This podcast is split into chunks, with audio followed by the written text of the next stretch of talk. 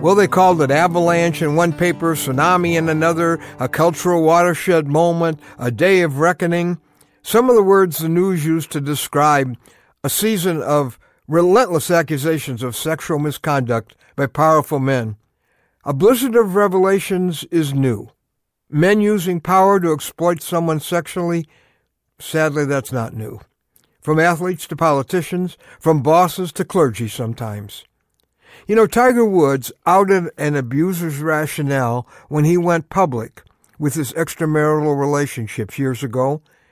I haven't forgotten what he said. Normal rules didn't apply. I felt like I was entitled.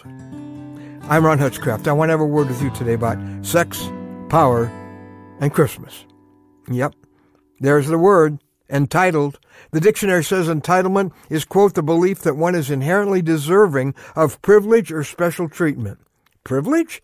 Like assuming the right to use power to dishonor or degrade a woman? No title, no favor, no authority can ever give a man that right. From the time we guys are boys, we're raised on what I call the male conquest myth that a man proves his manhood by the sexual conquest of a woman, and it starts early. For centuries, the Bible has presented a radically different proof of manhood. It is in fact about conquest. It says in Proverbs 16:33, "Better to have self-control than to conquer a city."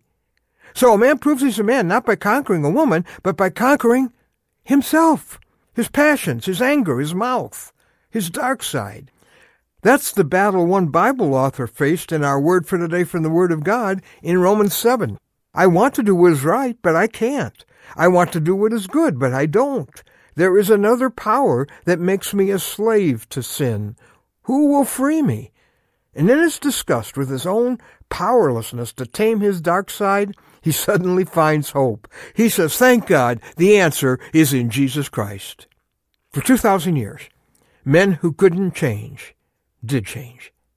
When they've turned to the man who poured out his life on a cross to break the chains of human sin, who proved his singular power by conquering death itself. If he has the power to walk out of his grave, there's nothing that conquers me that he can't conquer. In the midst of swimming in a cesspool of sex and power revelations and stories, there is Christmas, the manger, the baby. And one of a thousand reasons I love and follow this Jesus. Because the most powerful man who ever lived used it only to help, to heal, and to save. Leaving behind not a trail of wounded, exploited people, but powerless people lifted to full humanity. Lepers, beggars, women, children, people kicked out of the church, Behind that silent night in Bethlehem was a stunning divine transaction. The Bible says, though he was God, he gave up his divine privileges. He took the humble position of a slave and was born as a human being. He humbled himself and died a criminal's death on a cross. In his own words, Jesus explained that he came not to be served, but to serve others and to give his life as a ransom for many.